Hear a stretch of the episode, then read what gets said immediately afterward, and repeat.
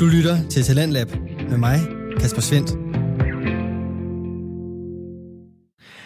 Og vi skal i denne time tilbage til de to hyggeunkler, Johnny Harbo og Jakob Høvsgaard, som udgør den kulturelle samtale-podcast Dingbat og Datsun. I den der får du anbefalinger til din næste kulturoplevelse, og dem skal vi tilbage til her. Du har skrevet kampzonen. Jeg har skrevet kampzonen. Er det udvidelse af kampzonen? Nej. Jeg har, jeg har læst en bog. Nej. Jo, Nå. det har jeg faktisk. Og jeg har læst en bog, øh, som jeg troede handlede om en ting, og så handlede den faktisk meget om noget andet. Nå. Og så tænkte jeg, jeg har læst en bog, som øh, jeg egentlig tænkte, øh, den er nok ret hurtigt læst. Ja. Og så er den faktisk ret svær. Nå, Ja, så jeg har læst en bog af en, der hedder Ines Geibel, som er en tidligere DDR-atletikudøver kvindeske, som Okay. har øh, hvad det, der hedder, øh, blandt andet haft verdensrekorden for klubhold i stafet og sådan nogle ting på et Uh. tidspunkt. Øh, monster dopet i, øh, der i 80'erne, og øh, sådan en Heike Drexler-agtig en. fuldstændig. Ja. Og har efterfølgende også sagt, øh, I må gerne slette mig fra de der lister, fordi okay. jeg... Så jeg tænkte, ja, den hedder egentlig Kampzonen, og så hedder den, øh, hvad hedder den, DDR, nej, min bror DDR og hadet. Uh. Og hun rydder æderbanken med op i, i tysk historie og østtysk Er historie. Ja, også i det moderne Tyskland. Ja. Fordi hun, øh, det hun gør, det er egentlig, hun følger faktisk, hvad skal man sige, sin egen historie. Sådan en familiehistorie. Og hun er fra en gang i 60'erne eller sådan noget. Ja, øh, ja, ja slut, slut 60'erne, start 70'erne, det omkring. Okay. Øhm, hun gør det faktisk op i generationer, fordi øh, hun er fra Dresden, Ja. ja. og, og øh, hendes, hun snakker om, hvad skal man sige, hendes bedsteforældre, Mhm. de var nazister. Nå. Og øh, specielt morfaren var øh, sendt afsted øh, til Litauen, blandt andet, Mhm. øh, i fire år, eller sådan noget. Hun har været inde og finde alle mulige lister om, øh, hvor godt han havde det, og han kunne rekvirere møbler fra ghettoen i Warszawa, og sådan Ja, nogle ja, ting, når han manglede møbler og sådan nogle Ja. ting. Og, øh, og hvis man altså ender at finde ud af, det folkedrab, de begik i skovene oppe i Litauen, det Ja. ja. var jo fuldstændig sindssygt. Ja. Øh, så han var den der sådan, og det var farfaren også, men det er mest morfaren, hun snakker om. Morfaren kommer så hjem, og så opstår DDR. Mm. Og som, hun, som det hun så anklager faktisk både den overgang fra nazist til, til det kommunistiske Mm. system, og så efter murens fald, anklager hun faktisk næsten langt hen ad vejen for det samme, fordi hun siger, der bliver sådan en officiel version om det, men i familierne, Mm. der blev der ikke snakket. Nej. Øh, så morfar han kommer hjem, han har kronisk ondt i maven, og så sætter han sig i sin stol øh, og siger ikke rigtig noget, og så bliver der ikke snakket mere om det. Nej. Det var der Øh, mange af dem, der var kommet hjem i Tyskland på det. men det er jo det, og der la- lavet meget hurtigt, da DDR skal, skal meget hurtigt bygges op, og, og det kommunistiske hvad skal vi sige, system skal retfærdiggøre sig selv, så er nazisterne jo det onde, mm. og de laver sådan en, hun kalder det sådan en Buchenwald, øh, næsten sådan en myte, om hvordan kommunisterne forsøgte at redde øh, dem, der var i, i altså, de var så også selv indsat i, i Buchenwald, i Ja. koncentrationslejren, øh, og, og det ved man ikke rigtig i dag, om de egentlig hjalp øh, nazisterne for at overleve, du ved, som de Ja, gjorde tit og bla bla. Ja, Ja. Uh, plus at der var en hel del af de der kommunister, højkommunister, der nåede at smutte til, til Sovjetunionen, mm. ham der Walter Ulbricht, og dem der kommer mm. tilbage igen. Uh, men i hvert fald, de laver sådan et eller andet, at uh, nazisterne er onde, og det var meget slemt, det de gjorde, men hvis I siger, at det er ikke mere, så kører vi bare videre. Ja. Så mange af de der folk, der måske havde været lidt højt på strå, eller under, det, under det nazistiske styre, de, de fortsætter så ind i apparatet Det var det. ved kommunister. Det var det. Og så kører øh, de så på, og hendes forældre, hendes far er egentlig sådan korleder og sådan noget, men han bliver faktisk leder af noget, der hedder øh, Walter Ulbricht Palast mm. i Dresden. Sådan kæmpe øh, stort øh, center for, du ved, åh, næsten sådan Ja, ja ligesom, halleluja. ligesom Ja. øh, den der i Berlin. Ja. Derinde. Ja, og der, øh, samtidig med det, så er han Stasi-agent, Ja. øh, og hun har også været inde og finde hans, øh, altså journalerne på ham, mm. øh, og han havde i hvert fald 8 eller 10 forskellige identiteter, som han rejste rundt i Vesten med. Sådan. Og han er beskrevet på et tidspunkt af Stasi selv, mm. som en mand uden hæmninger. Og øh, så kommer han så hjem og tæver børnene, og, og der blev ikke snakket, og der blev ikke øh, talt om, hvordan... Dermed... Øh, Ja. ja. Øh, ja, øh, det, og, og, men, men også øh, sådan meget optaget af, af, af sig selv og sin udseende, og han er meget sådan, han har noget med huden, så hver gang han kommer Nå. hjem fra Vesten, så har han nogle nye medicamenter med, han skal smøre sig med, og så tæver han børnene og sådan noget. Men, og, Måske skulle han lade være med at spørge sig med Ja, det. ja lad, være med det. Det er noget trang til vold. Det er noget hormoncreme. Nej, men altså, det er, der bliver heller ikke snakket. Vel? Altså, og der er hun så, får hun op og bygger hun et rigtig nært forhold til Robbie, hendes lillebror. Mm. Øhm, og de, det, det er sådan set det, der bærer hele bogen, fordi bogen starter faktisk med, at hun sidder ved hans seng. Han er dødssyg af kræft i 2008 måske, eller Okay, sådan nogle ting. ja. Øhm, og ligger der og dør, og så hun går igennem, han er fotograf og går igennem hans billeder og begynder også at bruge, altså, Mm. Nå, men i hvert fald så bliver hun så sendt på en eller anden stasi-skole, eller et eller andet skole, hvor hun skal være dygtig og den slags, og der begynder ja. hun at løbe. Ja. Bare for, så er hun der væk Ja. fra de andre. Ja, ja. Og det er hun så også god til. Ja. Og så udvikler sig det igennem. Og så er der så murens fald, Mhm. og vi alle sammen sidder her og hylder, nej, nu er Tyskland forenet igen, og der er den der officielle fortælling. Ja, ja. Og som hun siger for eksempel i forhold til holocaust, så, er hun jo, så, så har vesttyskerne jo været igennem en lang øh, stået med bøjet nakke og undskyld, Ja. undskyld, undskyld. Ja. Og så kommer østtyskerne til. Ja, og Willy Brandt, der lægger, øh, hvad hedder det, kransen Ja. og alle det der ting. Hele, Ja. hele det der op, Ja, der, ikke? Men det har østtyskerne ikke været med til. Nej. Så meget hurtigt, så er det sådan lidt, I skal overtage vores, sådan, øh, både øh, det sådan, hvordan vi har det, vores øh, fortælling af det, men vi snakker ikke mere om det. Mm. Så igen, så oplever hun jo med sine jævnaldrende faktisk, øh, sådan øh, veluddannede yngre mennesker, sådan efter murens fald, der står sådan noget og tænker, øh, de kan ikke rigtig finde ud af, hvad de skal. Nej. Øh, hun får har en blandet fortælling om en, der hedder Michael, som hun øh, meget, meget klog øh, og intelligent fyr, som har arbejdet med kultur i mange år, mm. lavet alle mulige kulturarrangementer og sådan noget. Han er først, øh, de linke øh, hopper han på med ja. det samme, da de, øh, og, fordi det lugter lidt af det gamle, og så bliver han alternativ for Deutschland. Ja. Og så går hun igennem... For det lugter lidt af det helt gamle. Det lugter nemlig noget. Og det er jo det, hun siger. Ja. At den her, hvad skal man sige, overherrementalitetsfølelse, øh, Ja. som nazisterne gav, og som det gav for nogen at være i statsapparatet ved kommunisterne, det er der altså nogen, der mangler nu, for de Ja. har ikke været igennem. Det. Og der er nogen, der kalder hende øh, Østtysklands Sigmund Freud, fordi hun kører sådan lidt psykoanalyse på. Hun kalder det sådan en dobbeltforskydning og sådan noget ting. Ja. Men øh, så, så der er faktisk ikke så meget, der er jo noget om, om hendes sport, og der er en meget sørgelig historie med i forhold til, at hun, hun- da hun så endelig finder ud af, at det her vil jeg ikke være med til mm. mere, så møder hun faktisk en ung meksikaner ved et stævne, og så skal de, vil, de, hun gerne hoppe af. Så hun nåede at blive dobbeltønder sammen. Og... Og hun nåede at blive dopet øh, så længe, så hvad det hedder, at øh, da de så opdager, at hun vil hoppe af, Ja. så fejlopererer de hende. Nå. Så hun ikke kan løbe mere. Øh, hun lader få en maveoperation, tror jeg. Eller Ja, sådan okay. noget. øh, og så når hun, og, jeg tror hun, hun hopper af i 88 og 89. Okay. Og så. Ja, ja. Men er i dag tilbage er professor i versemål ved Universitetet i Berlin og sådan noget. Okay. Og det kan man godt mærke, når man læser det, for det er det, der gør det desværre faktisk, fordi udover hendes egen fortælling, og det, Ja. kunne, det kunne hurtigt være sådan, min morfar, øh, øh." Ja. det er det ikke. Øh, Det er meget, meget sådan afstandsagtigt. Okay. Ikke- Sådan lidt, og så hiver hun alle former for øh, sociologer og politologer mm. og. Habermas og alt muligt, ja. Ja. hvor jeg nogle gange ikke helt forstår, hvad der står. Øh, så hiver hun det frem og bruger det også til at fortælle om den her sådan manglende mental gennemgang, det er egentlig, Ja, ja, eller hvad skal man sige. Øhm, De skal finde deres nye identitet på Ja. en eller anden måde. eller? og så er hendes sprog enormt flot. Okay. Og øh, jeg har læst noget af det, men jeg har faktisk også hørt noget af det som lydbog. Og, og, og gå med det i, lyd, så, i Over- lydbog. Oversat. Ja, og på, til dansk. Og det- Ja, og det- så, så stærk er mit tysk ikke. Og, og det fungerer? Ja, øh, okay. jeg synes faktisk, det er... Altså, jeg, jeg, der er et eller Hvis hun er professor i versemål, så kunne man godt forestille sig, at der var en eller anden form for rytme i det, hun skrev jo ikke, og hvis den... Og det kan også godt være, at hvis man, øh, som du jo er, hård i det tyske, og så læser det originale og tænker, det er meget bedre. Det kan godt være. Ja, okay. Men der er et eller andet over, også over hendes sætning. Som, altså, Ja, Og det lyder kan meget langhåret, men- det, det kan jo godt være oversat, så, Ja. så det passer. og det er, det er, men det er også det der med, så er der så lige sådan to-tre ord efter hinanden, næsten ligesom sådan et, et digtagtigt, og så Ja. kommer nogle sætninger ind, og så Ja. lige, det, det, altså det, det er super fedt.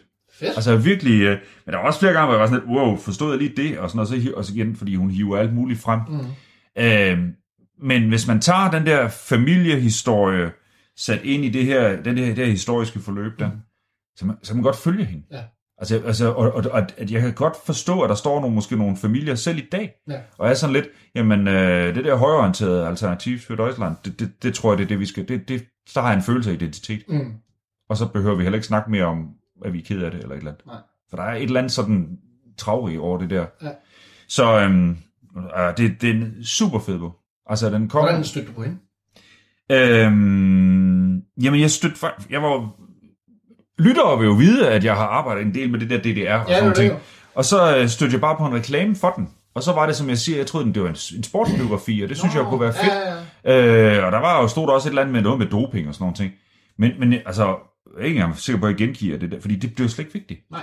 Øh, synes jeg i hvert fald. Nej. Øh, og den kom her i december eller januar. Okay. Den er helt ny på dansk nu her. Og hun har fået øh, rigtig mange roser for den, Ja. og så har hun fået rigtig mange slag for den.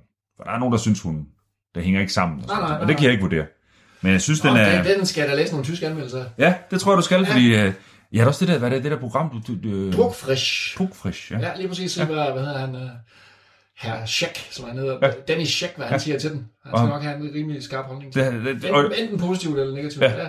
og det er jo det, fordi når man så står som, som dansker, på, og som du siger, ovenikøbet, I læser i oversættelse, Mm. så er det godt være, at man måske er så langt væk, så man bare synes, åh, det er spændende og fedt det her. Ja, ja. Hvis man er tysker, kan det jo godt være, at der er mange andre ting, man Ja. kan tænke, "Ej, det hænger ikke sammen, eller jeg blev ramt på følelserne og sådan noget. Det. Men jeg har jo aldrig tænkt på faktisk, at de gik fra et totalitært styre direkte ind i et nyt på mm. samme måde. Og det der nye styre, det skulle lige øh, gøre sig selv sådan øh, ret, ret hurtigt skulle vi i gang. Det var det jo. Fordi- Og, altså, det skulle, det skulle, altså, det skulle begge, begge Tyskland, og det var jo ikke, altså, det var ikke rigtig nogen hemmelighed, at rigtig mange embedsmænd, Mm. de rykkede jo bare videre. Ja. Ikke? Ja. Også både, både i vest og i, og i øst. Ja. Så øh, smed, smed de den der latterlige øh, uniform med ridebukserne, Ja. og så tog de noget, almindeligt tøj på, og så styrer vi bare landet videre. Ja. Og så stiller jeg op for CDU i stedet for. Præcis. Ja, men det, og, det, og det, jo, det var jeg sådan set klar over, men, men at øh, den måde, hun siger, at Østtyskland, de, altså, de legaliserer simpelthen så hurtigt. Mm. Jamen, du har været gjort det og det, og der var ikke ret mange, der hverken røg i fængsel eller spillet. Og det siger hun, det skete jo faktisk igen mm. nu her, fordi man blev sådan lidt berøringsangst, ja. da muren så faldt. Fordi de der Stasi-folk og sådan nogle ting, jo, der røg, jeg tror hun nævner et tal på 17 eller mm. 20, der blev fængslet. Resten gik fri. Og det var folk, der jo havde ødelagt andre menneskers liv Ja. ja. og, og sendt i arbejdslejre, og hvad Ja. har vi af forskellige art. Det er. Der, det, det kunne man ikke, fordi så det var alligevel for uha. Ja. Og vi skal ikke være, vi skal jo løfte Østtyskland, vi skal ikke Ja. slå på dem. Nej, det var det. Så Selvom Østtyskland stadigvæk sakker bagud nu jo. Ja. Stadigvæk. fuld, 30 år efter. ja, og det siger hun også, at det, det, det er, og det er noget af det sjoveste, der kommer i tanke om nu, hun faktisk nævner, det er, at, at øh, hvis du stemmer for Alternativs øh, for Deutschland i det gamle Vesttyskland, Mm. så er du en ung mand. Så er du en ung, u, u, u, øh, I det gamle Vesttyskland. Ja, okay. Ja, gamle Vesttyskland. Ja, ja, så er du en Hvorimod, hvis du er... Springerstiefel og bomberjakke. Det er nøjagtigt, ja, ja, og, og, og, og det, ja, det der har vi oplevet mange gange, de der unge mennesker, der Ja. er galt afmaskeret. Mas- afmaskeret? det der var lige lidt covid-fortælelse noget af det. Nå, nej, men altså, ja, men, men øh, hvis tager du det største, eller den, hovedparten af dem, der stemmer på det, det er mm. mænd, veluddannede mænd på hendes alder. Ja. I Østtyskland, i det gamle Østtyskland. Ja. Dem, der skulle have været blevet lidt snært klogere. Og, Ja, ja, ja, ja, men det var jo også de veluddannede, der stemte nazistisk Ja. i 30'erne. Så, altså, den hedder, ja, den hedder Kampzonen, og så hedder den Min bror Østtyskland og hadet. Bang. Ja, og den er super fed, men altså, jeg synes, man- altså, man skal, man skal lige give sig lidt tid til at læse. Jeg skulle i hvert Det fald. var det. Ja. Nå, men det, det lyder lovende. ja. Lone. Nå, vi skal videre på din side. Ja, Og der står Clutters. The Clutters. The Clutters. Har du hørt om The Clutters? Det lyder som en virkelig skidt band fra, fra sidst i 60'erne. Måske spillet på en radiokanal for... Nej. Det var det ikke. Nej. The Clutters, vi skal, det er næsten 60'erne. Det er faktisk lidt i 60'erne. Det, vi skal til øh, 1959. Ja. 1959. Jeg tror, det er november måned faktisk. Okay. 59, så det er næsten i 60'erne. Jo. Ja. I Holcomb, Kansas. Ja. Kansas, Holcomb. Ja. Total amerikansk by. Ja. Du ved, indflyvningsbilleder med vandtårn, Ja. og alt er godt. Mm. Alt er lækkert.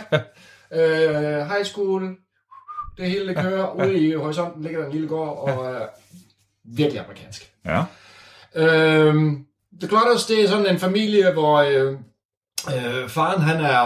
Øh, han har sådan startet et lille landbrug sådan omkring, jeg tror det var i 30'erne, der Ja. var han en af dem, som det begyndte at gå godt for, der er New Deal kom ja. jo selvfølgelig. Uh, da det virkede. Da det begyndte at virke, og, så, Ja. og øh, fået flere og flere penge, og øh, den der gård, der, den kører rimelig godt, mm. og han har en, og han er sådan en meget respekteret mand i, i den der lille by, Mm. og han har kone, som er lige så respekteret, og det er all American, og det hele det er godt. Ja. De har to voksne døtre, som er flyttet hjemmefra, og så har de to teenagebørn. Ja. Så pigen er hende den søde, Ja. som måske bliver sådan cheerleader-agtig, Ja. og, og drengen er sådan den lille spralske, Uh. sådan 14-årig eller sådan noget, som ja. ikke rigtig hører efter i skolen og kører, kører traktor. Ej. Han har sådan en traktor. Sådan, ja. altså. Og så en, den der, jeg tror det er søndag den 15. november 59, mm. der, øh, der kører der en bil op af deres indkørsel, og i den bil, der sidder hende der datterens øh, to veninder, fordi de skal hente hende, fordi Ja. de skal i kirke. Ja, selvfølgelig, det skal man jo. Ja, og så banker de på, ja. og der er ikke nogen, der åbner. Og det, de åbner altid. Ej, ja. Og de banker på, banker De er på. måske ved at spise pie. Det ved man ikke. Nej. De er, åbne, men, men døren står åben, og så tænker de, Nå, men vi går lige ind og ser, hvad de laver. Ja. Så ligger hele familien myrdet. Manden, Okay. Gammel klotterfar, han ligger nede i kæld- kælderen med hovedet, sku, øh, øh, halsen skåret over. Øh, konen er sku- skudt med havlgevær i sin seng, og det er sønnen lig- ligger i kælderen og Ja. skudt med havlgevær, og datteren ligger i sin seng skudt med havlgevær. Jeg blev nødt til at stoppe. er det her den virkelige verden? Det her er den virkelige verden. Nå.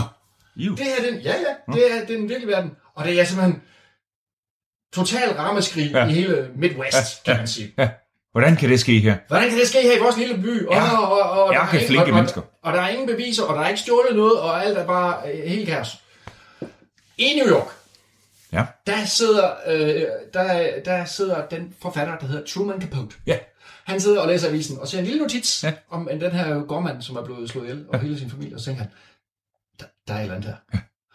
Og så øh, tager han til... Tager pakker han sine så pakker han sine pakkenelliker, ja. og, det- og, og, han er meget flamboyant, Ja. Truman Capote, ja.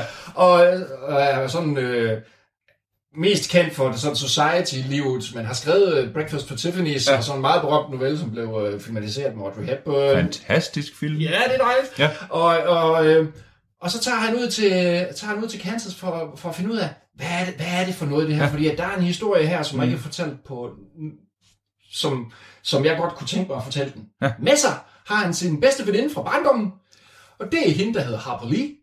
Gud. Ja, ja. Øh, Meget kendt øh, meget kendt forfatter, som ja. på det tidspunkt havde skrevet, jeg ved ikke, om hun havde skrevet den der, men i hvert fald hende, der skrev uh, To Kill a Mockingbird, ikke? og en af de mest bedst sælgende bøger Og i USA. 59. Jo, jeg tror, den er så udkommet den der, er den ikke det? Jo, det må den være, fordi den blev filmatiseret med Gregory Peck i... Jo, det, ja, det er omkring. Det er omkring, Ja, ja. Anyways, mm. men, men øh, de, de bør, øh, barndomsvenner. øh, de var naboer. Der, hvor, altså, da han var fem, og hun var fem, der besøgte de hinanden og øh, skrev historier til hinanden og sådan noget. Ej, hvor vildt. to. Ja, ja, og de blev ved med at, at, at være venner og så videre. Ja. Nå, men så tog de derud jo. Ja. Og så begynder han at interessere sig for opklaringen af det her mor, mm. og øh, øh, begynder at ligesom, øh, han flytter nærmest ud i den her lille Holcomb, og mm. ændrer fuldstændig stil fra at være sådan meget flamboyant mm. New Yorker Ja. society øh, dude der. Øh, så, bliver han, så begynder han at gå i, øh, i hvad hedder det, sådan nogle skovhuggerskjorter Ja. og, og nogle støvler, lidt ligesom Oh, dig. ja, men og- sådan lidt velklædt. Ja, og Nå. alle kan, lide, alle kan lide ham derude, og han falder i snak med alle, og efterforskningslederen, og så videre, og så videre, og så videre. Og så går der jo ikke så lang tid, før at de finder ud af, hvem der er, der har myrdet de her.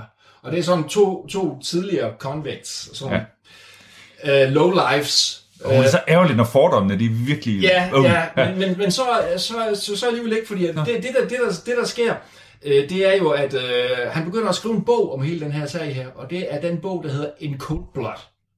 Ja. Ja, uh, Truman Capote. Ja. Og det er, han, som han selv kalder det, det er en non-fiction novel. altså en roman, som ikke er fiktion. Ja. Ikke? Ja. Og med den, der skaber han den genre, der hedder true crime. Fedt. Lige præcis. Det er den første true crime. Det er, altså der er nogen, der har prøvet på at gøre det før. Jeg tror faktisk, at Charles Dickens, han, han kastede sig ud i det på et tidspunkt, at han, at han sagde, nu, jeg, jeg vil opklare den her sag, jeg skriver en bog imens. Men, men så løb det vist ud i sandet eller sådan noget. Men, øh, men han følger retssagen fuldstændig, og han beskriver de her morder øh, fuldstændig, øh, og øh, kommer, øh, betaler sig fra at komme ind i cellerne til ja. dem, og bliver bedste venner med ham, den ene, der hedder mm. Perry Smith, og, mm. og måske, måske ikke forelsker sig en lille smule i ham, og bliver en lille smule tiltrukket til ham, Ja. og så videre. De Ja, har ja. begge to en lignende, hvad hedder det, øh, en lignende Baggrund. opvæk, opvækst og Ja, ja. baggrund og så videre. Sådan lidt øh, nogle outcasts, Ja. ja. som er homoseksuelle, måske, måske ikke. Ja. Og, og, I et samfund, hvor du helst ikke skulle være det. Ja, og, og de var ikke særlig høje, og mm. så, der, de havde nogle issues, Ja. ja. de ligesom kunne øh, spejle øh, hinanden. Nå.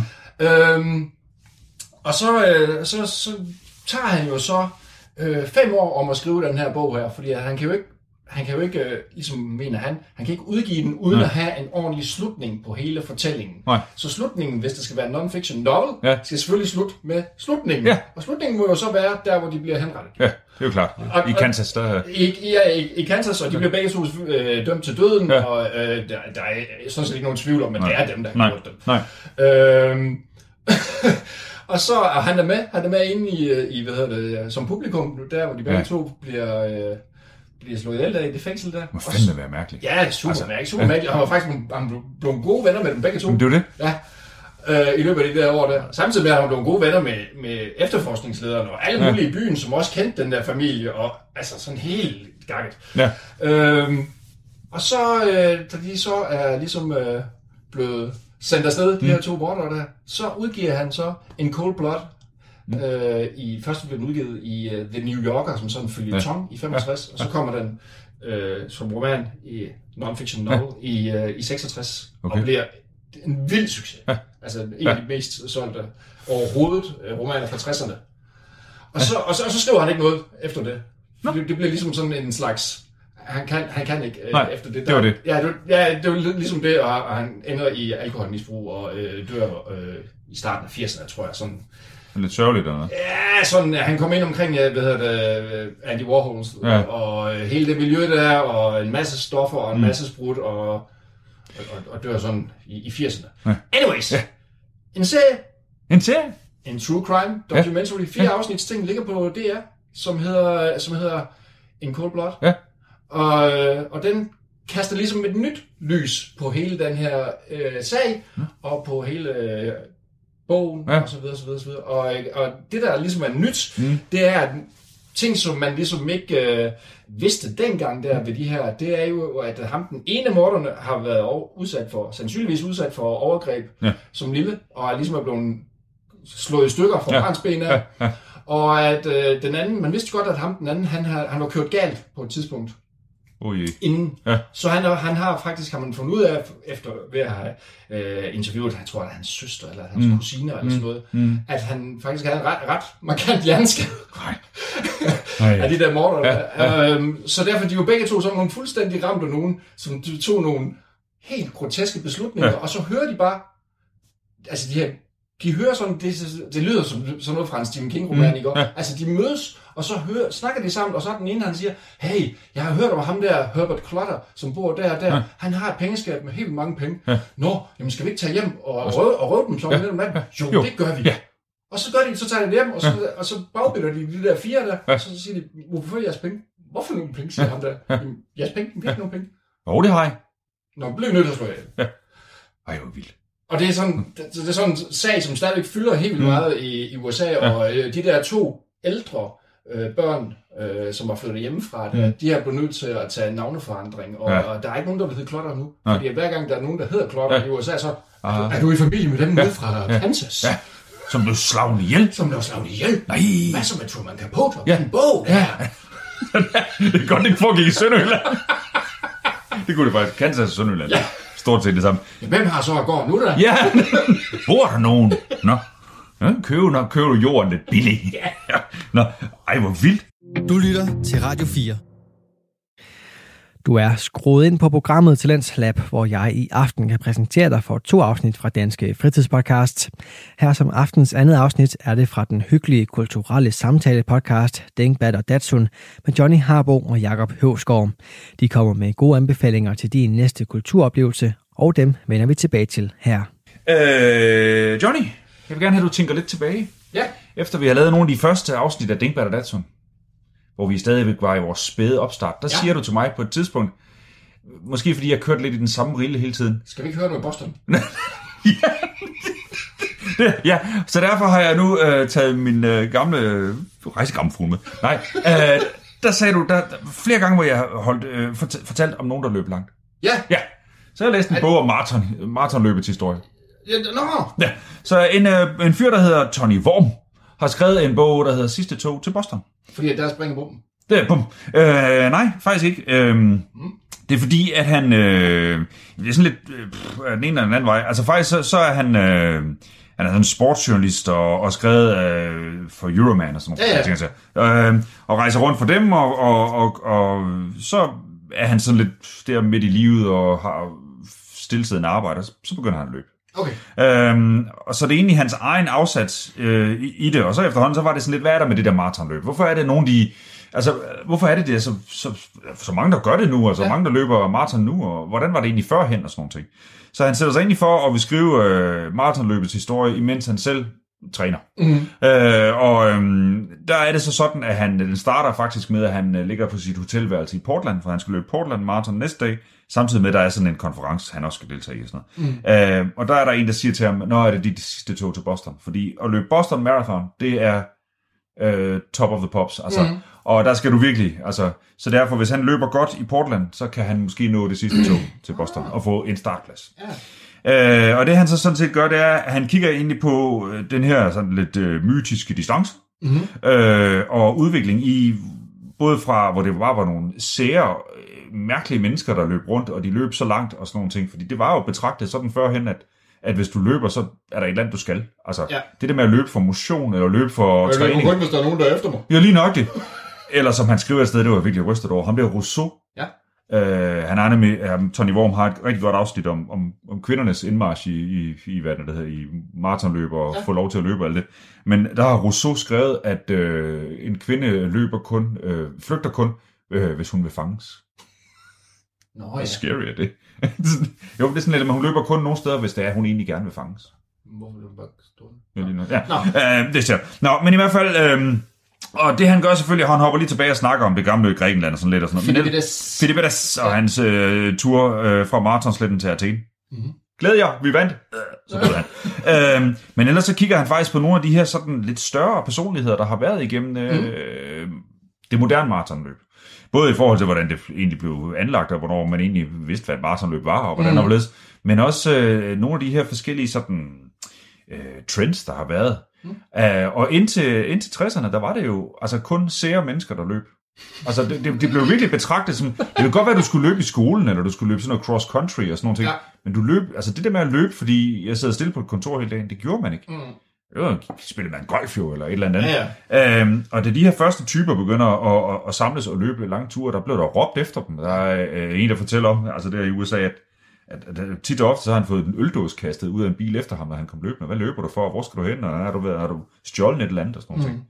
Men, øh, men så kigger han også på, øh, på ham der Dorando i, i, i 08 i London, der, der løber ind på stadion, og så falder han om, og så tror man, han er død, og så kommer der en amerikaner og, og overhaler og vinder, og så er han faktisk ikke død alligevel. Det er sådan en lille sukkerkringlebager fra Italien, og sådan nogle ting. Så nogle af de der personligheder, der har været.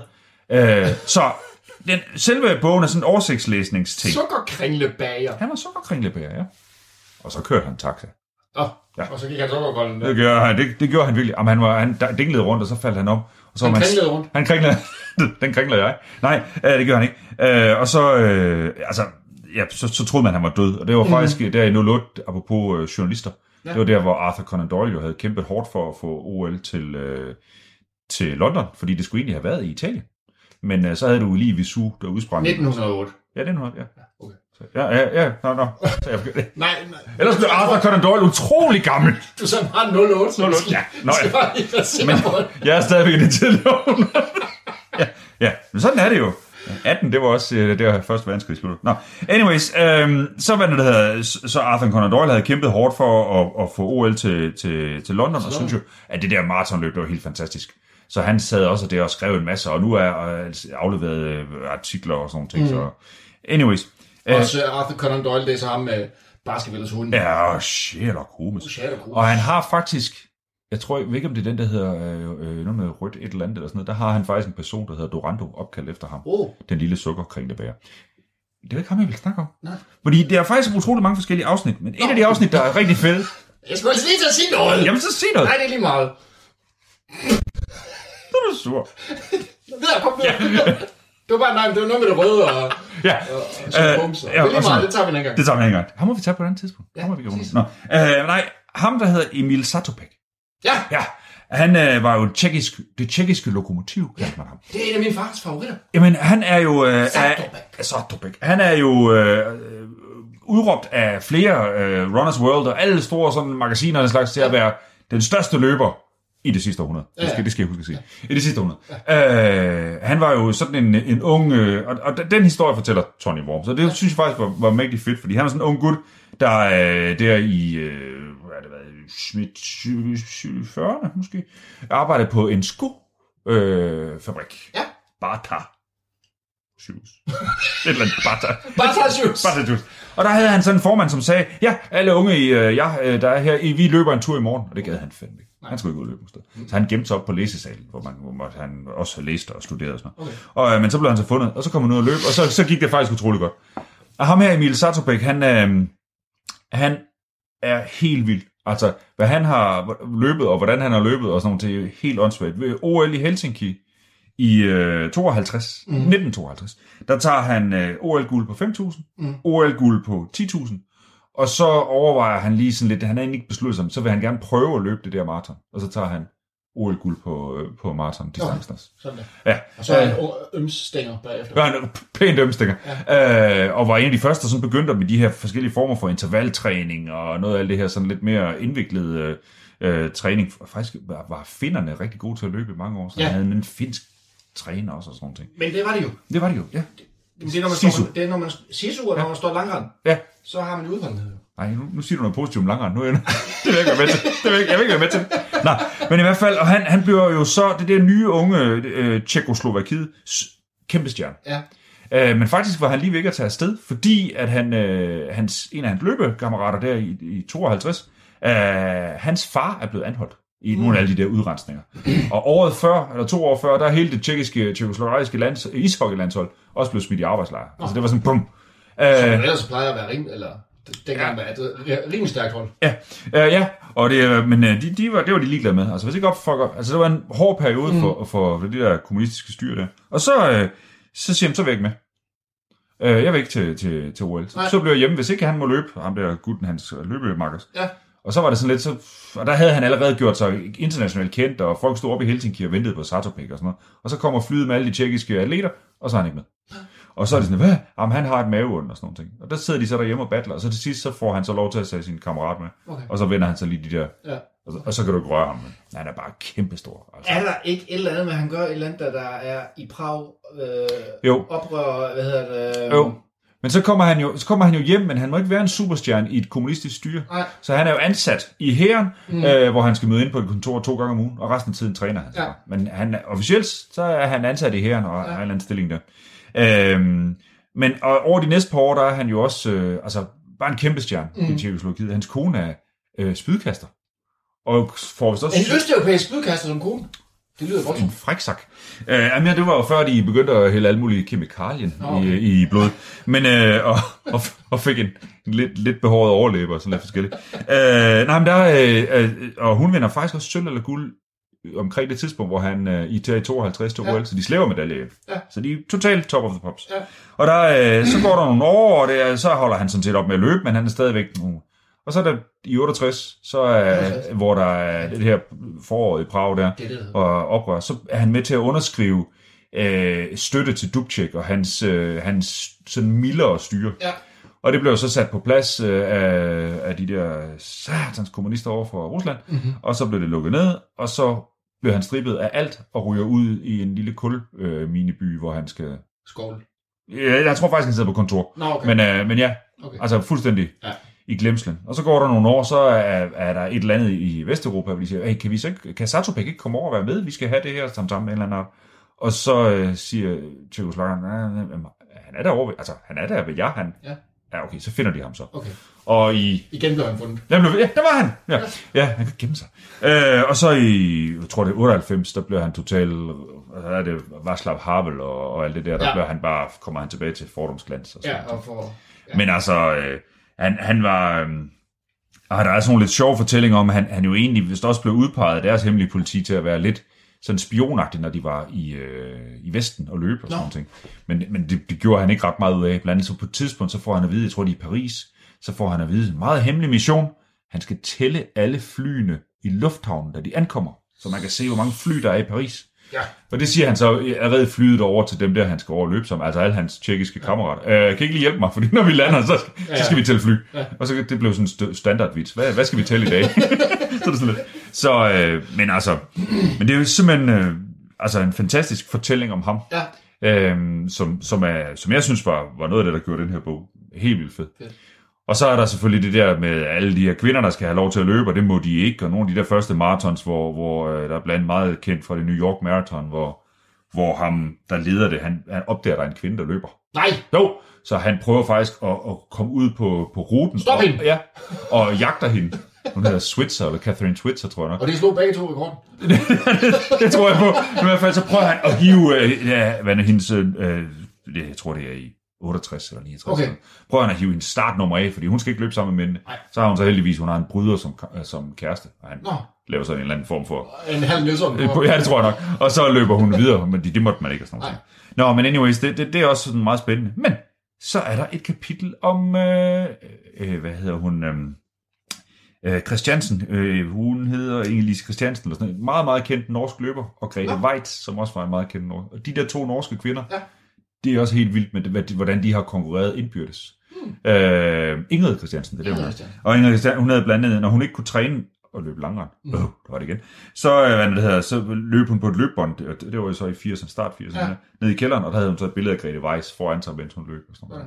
Og de der to, de skifter så, og det er jo altså med at tage verdensrekorder og vinde, og hvordan og hvorledes og sådan noget. Det er mægtig spændende. Den sidste del handler så og rigtig meget om... Den, Men der er ikke noget om bomben i Boston, så? ikke ret meget. Nej, okay. Øh, det er nævnt og sådan nogle ting, men det har ikke, altså det er, det er ikke, det er ikke den store betydning Ah, i forhold til det. Men den sidste del handler så om den her totale indmarsch af østafrikanere, Ja, øh, hvor, hvor man kan huske et par stykker af dem, øh, og så, men de sidste, ja, Alice Lassie ja, og øh, han havde Momme, øh, øh, øh, en af dem, der hedder Momme også, det et navn, kan jeg også Okay. fra 80'erne. Men de sidste 20 år, der er de jo bare kommet, Ja, altså ja, ja. selv folk, der er, er og i et væk. Ja, ja, ja. og de er, efter hvad han har fundet ud af, hvordan ledes, og de er rådopet Nå, øh, stadigvæk. Og det er jo sådan, at øh, hvis, der, hvis de kommer herop, og de, får, øh, de løber, og de sådan, om, så bliver de skadet, så står der 10 andre i rækken. ja, ja. Så, så der, der fortæller han om den der lidt fortælling om, der er ikke de der store helte mere, som man måske Nej.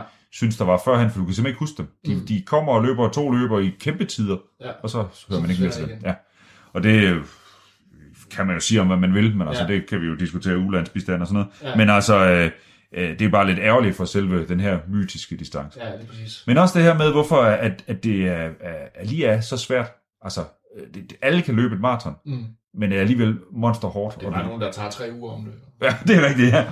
Ja, hvor nogen, der tager tre uger om at, at træne om til det. Nej, men det er bare, at, at, at det er blevet sådan, det er blevet sådan folketing nu, mm. folkeej, så nu er det løber folk i de der ultraløb og sådan noget. Ja. Det er noget af det sidste, han er med. Og sådan Ja.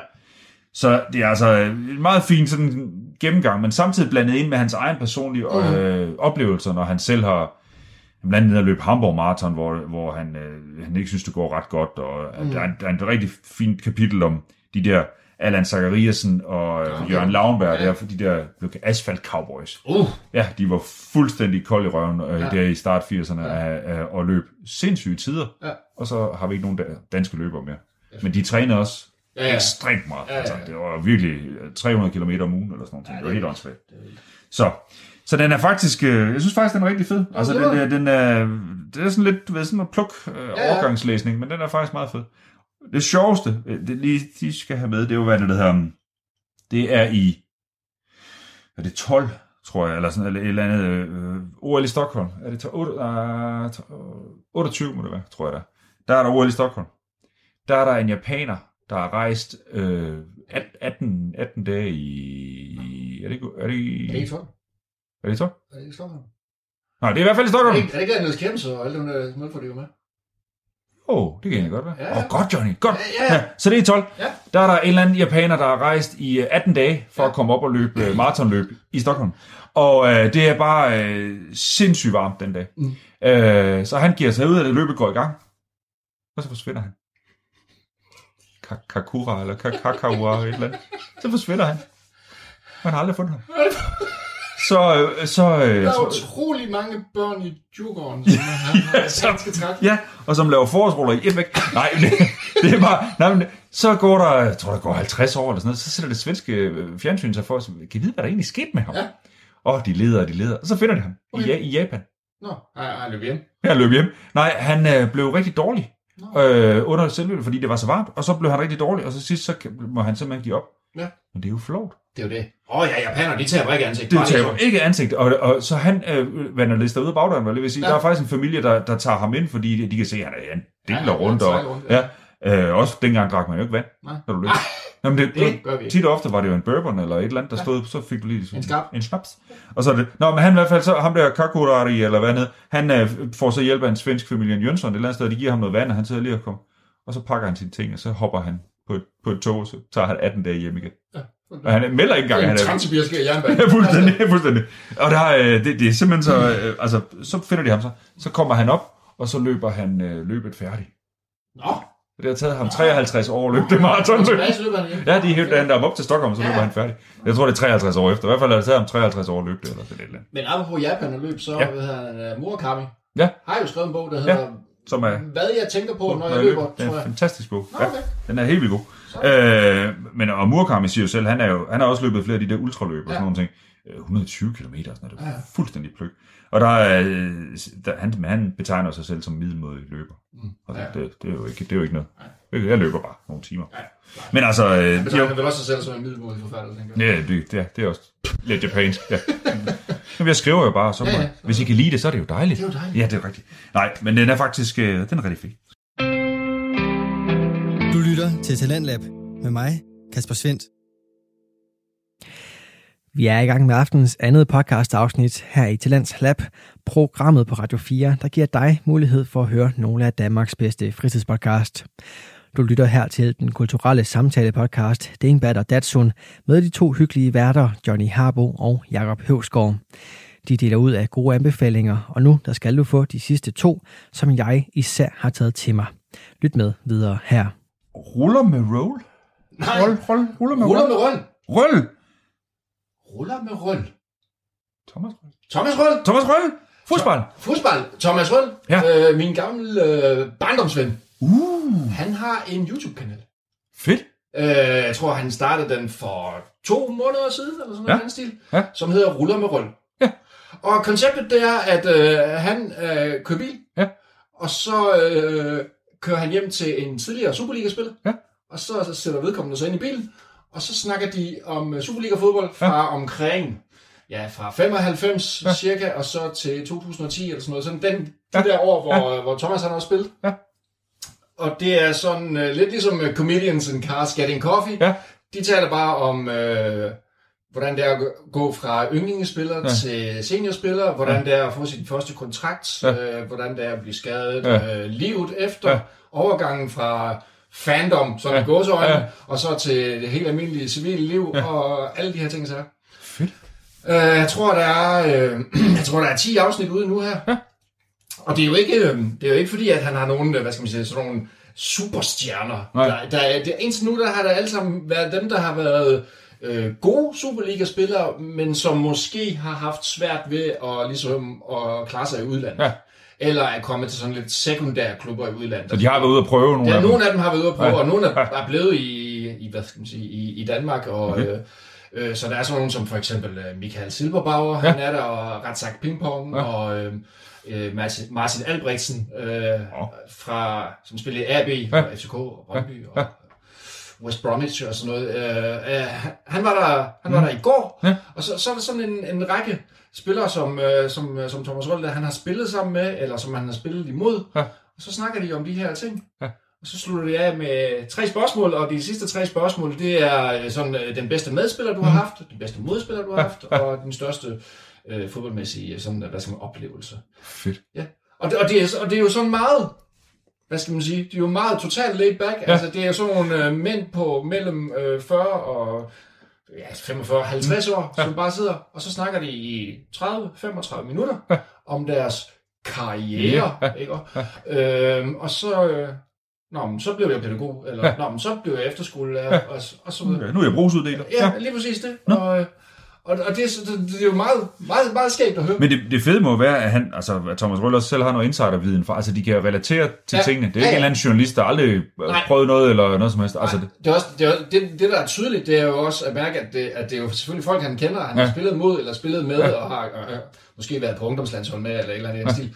Øh, så han får jo nogle svar ud fra dem, som en journalist ikke vil få. Ja. Og, og de der øh, gamle spillere der, de sidder jo også uden filter, mm, kan man sige, og de kommer også til at, at sige nogle ting, som er latterlige.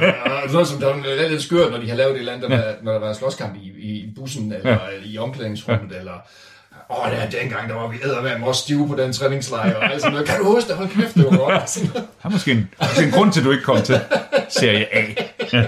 Nå, øhm, og så snakker de om den der øh, forskel, der er på, øh, på hvor- og ligesom at komme frem i 90'erne, Mhm. mm. hvor, øh, hvor nogle af dem jo også, øh, Thomas Røller også kom som forholdsvis sent. Mm. Altså, han blev jo først opdaget, da han ligesom var 18, tror jeg, eller 19 Ja. eller sådan noget, øh, Ja. da han var på fodboldcollege. Ja. Ja. Hvorimod i dag, der bliver alle jo ligesom scoutet som Ja. ja. 10, 11, 12-årige, Ja, er bliver vildt. ført hele vejen op, og, Mm.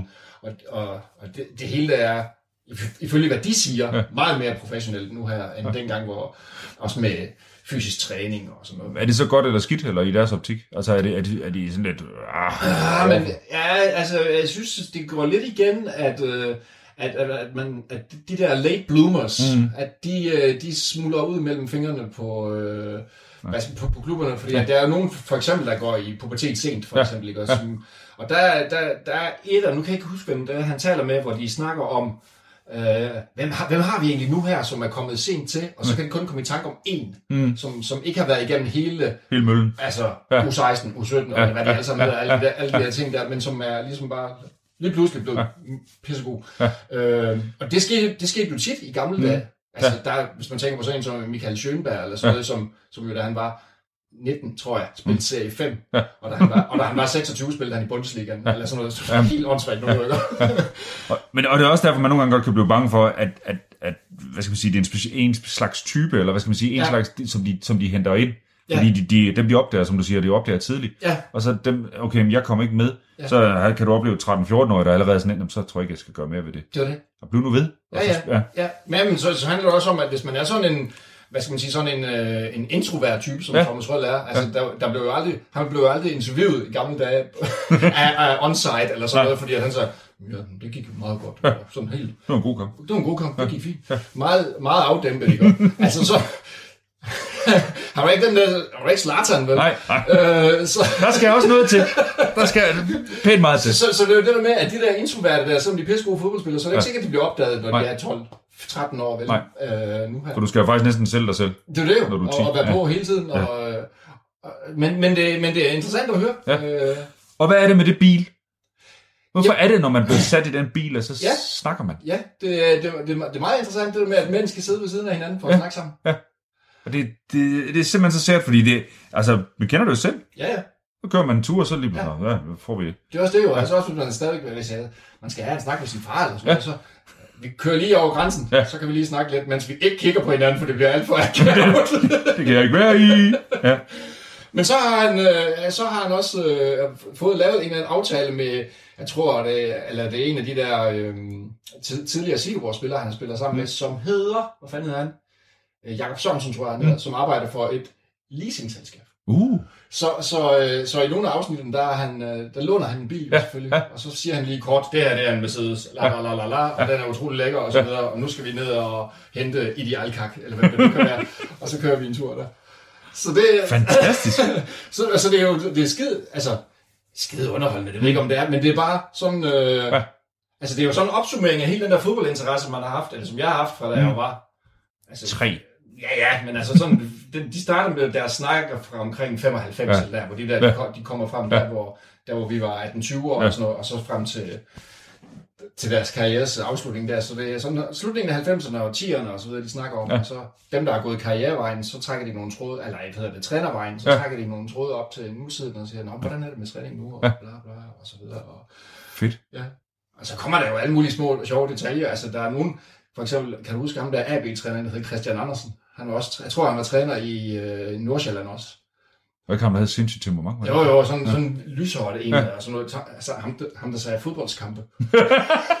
Men altså, det er sådan med, at han bliver nævnt flere gange, og bare de siger hans navn, ja. så griner de. der er jo bare der er nogle folk, hvor de bare tænker, holy shit, der var en karakter der i den. Så kan han komme til det. Ja. Om det, det, jeg griner også lidt, når jeg ser Glenn Riddersholm Det nogle ved gange. jeg så, ja, det er rigtigt. Så bliver du også. Nå, men det, det er da fantastisk. Altså, fedt. Men det, det, altså, det ligger på YouTube, eller hvad? Ja, jeg ligger på YouTube, og det, og det er så, altså, så hedder det ruller med rull, fordi at så er det jo så, at uh, Claus Madsen ruller med rull, og Ja. så bla bla, Ja. eller hvem det nu lige er. Jo. Så det er, øh, det er meget underholdende. Ja. Så det er en lille sludder for en slag. Jamen, det er jo... ah, Nej, fordi det er jo tit der, hvor, hvor, hvor guld kommer. Mm. Fordi du kan jo se 27, øh, hvad skal man sige, af de der øh, standard interviews Mm. på TV3, Ja. som bare er det samme. Ja. Der- Og der kommer aldrig noget nyt. Nej. Og de er trænet i at sige, hvad de skal sige, og hvordan og Ja, hvordan. ja, ja. Så det der, det der, Og så kan man også se, altså man kan se, hvad det er for nogle mennesker. Altså, Ja. de, de, der, de, de der spillere, som er vant til de interviews, altså, mm. de minder jo alle sammen om hinanden, så, når de bare skal sige, åh, det, vi spillede en god kamp i dag. Bolden er rund. Og bolden er rundt og alt det der. Ja. Her kan man jo se, hvilken personlighed de har. Ja. Ja. Altså, sådan Peter Dein, for Ja. eksempel, ham der AGF-spilleren der, som bare er total... Øh, Altså, sådan en total gakket blokmager der, og flabbet og alt muligt. det kan man jo ikke se på en mand, når han giver et interview, så om han flabbet eller ej. Øhm, så, det, så det er jo... Øh, ja, jeg synes, det er fint. Ruller med. Rulle med rulle. Det kan leve ud. Ja. Nå. Fantastisk. Yes, så er den, øh, den sidste ting, du har skrevet. Ja. Du har skrevet honey. Jeg har skrevet Honey. Bologna. Honey Bologna. Hvad er det? Pony. Jamen, øh, det er faktisk bare en reklame. Så nu kommer der en jingle. Nej, det gør ikke. Det kommer en reklame for, ja. Det, det, er, det er noget creme. Nej, det er det ikke. Øhm, det står faktisk for Humans of New York, Nå, som er en blog. nej. Jo, øh, fordi for en del år siden, der var der en øh, meget ung sådan, fotograf gut, der hed, han hed Brandon Stanton. Øh, Brandon Stanton. Ja. Okay. Der er nogle forældre der, der ikke har været. Hvad skal vi kalde ham? Nå. Øh, Skal det en, Bjarne? Ja, det skal vi. Der skal vi. Vi skal kunne klappe det. Nej, øh, der er de, han, han gik rundt i New York med sit kamera, og så tog han nogle billeder, og så faldt han i snak med folk. Okay. Og så efterhånden, så, så udviklede sig faktisk til, at han gerne ville lave 10.000 interviews Nå, med New Yorker. Ja. Almindelige New Yorker. Øh, og det, de men, har... mindre kunne ikke gøre det. Nej, 10.000, det skulle han, være, det skulle han øh, få skudt af. Ja. Øh, og så smider han det bare op Ja. øh, på den der blog, øh, som hedder Humans of New York. Ja. Og der, øh, det er simpelthen så fedt. Okay. Øh, apropos det der med almindelige mennesker og bare sådan ja. Ja. lidt, så er der en eller anden gut, øh, og det er jo ikke fordi, det er sådan noget øh, fotoshoot og sådan noget, det er bare en eller anden gut, der sidder med sin bog og sin, sin kaffe fra Starbucks. Ja. Og så siger han, hey, hvad, hvad, hvad, Hvad laver du? Ja, og så stiller han sådan nogle spørgsmål, som er, som er sådan lidt, lidt øh, hvad er din største frygt? Eller hvad, hvad, du ved, sådan nogle store spørgsmål, i stedet for, hvad farver din hund, eller, eller andet. Så er det, det er lidt, det, og det får folk til at snakke. Øh, og når han så er færdig med at snakke med dem, så, øh, så siger han, må jeg godt lægge det her op, og hvis de så siger, ja, det må du gerne, så, så smider han det op. Okay. Og det er faktisk, øh, så har han også lavet sådan nogle serier, og det, det ved jeg ikke, om jeg synes, det er måske ikke helt så spændende, men på anden har han været, igen, øh, der er sådan en del af, jeg tror det er kræftafdeling på et eller andet øh, hospital, hvor han er inde og snakker med nogle folk og lige klik, klik, Ja. og så er der vel noget, noget fængselsmad. Men det, dem han lægger op, som bare er folk, han har mødt på gaden, mm. og de kommer til at snakke om et eller andet, det er jo de vildeste historier, okay. At de kan fortælle om, jamen så er min far var fra Puerto Rico, og min mor hun, og så der var, der var så nogle problemer, fordi da han så var kommet herop, og så havde han noget familie, de skulle også op og sådan Ja, nogle ting. ja, ja. Og så har vi, og det, så gik der nogle år og sådan noget, og, det, og så, så fortæller de jo om, om almindeligt levet liv, Det var det. men, men på den der, det kan også være fordi, altså, ikke, det havde fungeret inde i Odense, altså, det er nok fordi, det er New York, også. det Ja. bliver sådan lidt ekstra for os andre. Ja. Men det er super fedt, og der er, øhm, i øjeblikket kan han jo ikke, øh, der er det jo helt lukket ned, så Mm. der laver han noget online noget, og så smider Okay. folk et enkelt billede op, eller to billeder op. Sådan noget. Og nogle gange der er det sådan lidt længere historier om, øh, hvor mange år det tog for en eller anden gut at finde ud af, at han var homoseksuel og sådan noget. Så. Ja. så er det sådan flere øh, historier, der hen af sådan 1, 2, 3, 4, 5. Men ellers er det normalt bare, at han har mødt en eller anden gut, taget et billede af ham, mens han står øh, et eller andet sted med en smøg, eller gør et eller andet. Ja. Øh, og så fortæller han et eller andet, faktisk tit noget ret vigtigt. Okay. Og så er det det. Og så er det. Ja. Det, det er super fedt. Øh, der er også, han har også lavet et par bøger. Øh, jeg fik en af dem i gave nu her for, øh, for, for nylig. Og det, og det er sådan nogle store, virkelig sådan fotobøger og sådan nogle ting. Ja, og hvis der er 10.000 interviews, så... Ja. Og jeg ved ikke, om han har nået af de 10.000 Nej, nu, eller hvordan, men, øh, men i hvert fald så, så er det, altså det er fedt at sidde og bladre i, men man kan sagtens bare gå på, på den der blog, og så se, hvordan der er blevet, fordi, og, og klikke lidt rundt. Og nogle gange så er, det, så er det det der med at læse noget om, om det der fantastisk store i det der almindelige Mm. levede liv, i stedet for at vi alle sammen skal være unique snowflakes og, og, Ja, ja, ja. og blive meget kendte i Paradise. Nej, det skal vi ikke. Men så, hvad er det, der hedder, så, så, så, så er det bare sådan almindelige mennesker, Ja. der battler for at komme igennem. Det, det, ja. Jeg bliver i hvert fald tit, altså, grebet af det, så læser, ja, det er jo ikke noget, man gider sidde og læse i tre timer, men altså, så, så læser man to, tre, fire, fem, og, Ja, det det. og så hopper man videre. igen. Ja, ja. Man kan ikke klare resten af nedlukningen med det. Det er det. Johnny, vi er ved at være, vi er done. Vi er fuldstændig done, og øh, en time og et kvarter. Ja, vi er gået lidt over i dag. Det er det. Der har også været mange gode ting, Uha, synes jeg. der har været seks gode ting. Det, er, Det plejer der at være. det plejer der at være. Men ja, ja, ja. Skal vi øh, bare sige, at du det? Vi synger ikke uh, I Got You, babe. Du var god. Jeg kan ikke huske den. Nej, det er rigtigt. Det er Jorden. Tak for det, Johnny. Er der ikke et klokkespil? Jo, det, skal, det, det var 60'erne. Der var altid klokkespil. Det var det. Vi ses. Tak for det. Moin. Radio 4 taler med Danmark. Ja, så blev vi begge tanket op med gode anbefalinger til vores næste kulturoplevelse. De kom som altid fra hyggeunglerne Johnny Harbo og Jakob Høvsgaard, der udgør samtalepodcasten Dingbat og Datsun. Og det var aftens anden og sidste fritidspodcast. For udover Dingbat og Datsun, så kunne du i aften også høre et afsnit fra filmpodcasten Er den virkelig så dårlig, hvor værtsparet Helle og Boris Sokolovits så og vurderede film nummer 6 på listen over de dårligste bedømte film, The Hottie and the Naughty. Du kan finde andre afsnit fra begge podcasts inde på diverse podcast-platforme, hvis du ønsker at dykke videre ned i de to universer. Og så kan du selvfølgelig også finde tidligere Talents Lab udsendelser i vores Radio 4-app eller på radio4.dk. Og inde på den hjemmeside, der kan du også sende din egen fritidspodcast ind til programmet her, hvis du ønsker at dele den med endnu flere, samt deltage i vores podcast Udviklingsforløb. Mit navn er Kasper Svindt, og tilbage for mig er blot at sige tak, fordi du lyttede med. Nu er det tid til nattevagten her på kanalen, så god fornøjelse og på genlyt.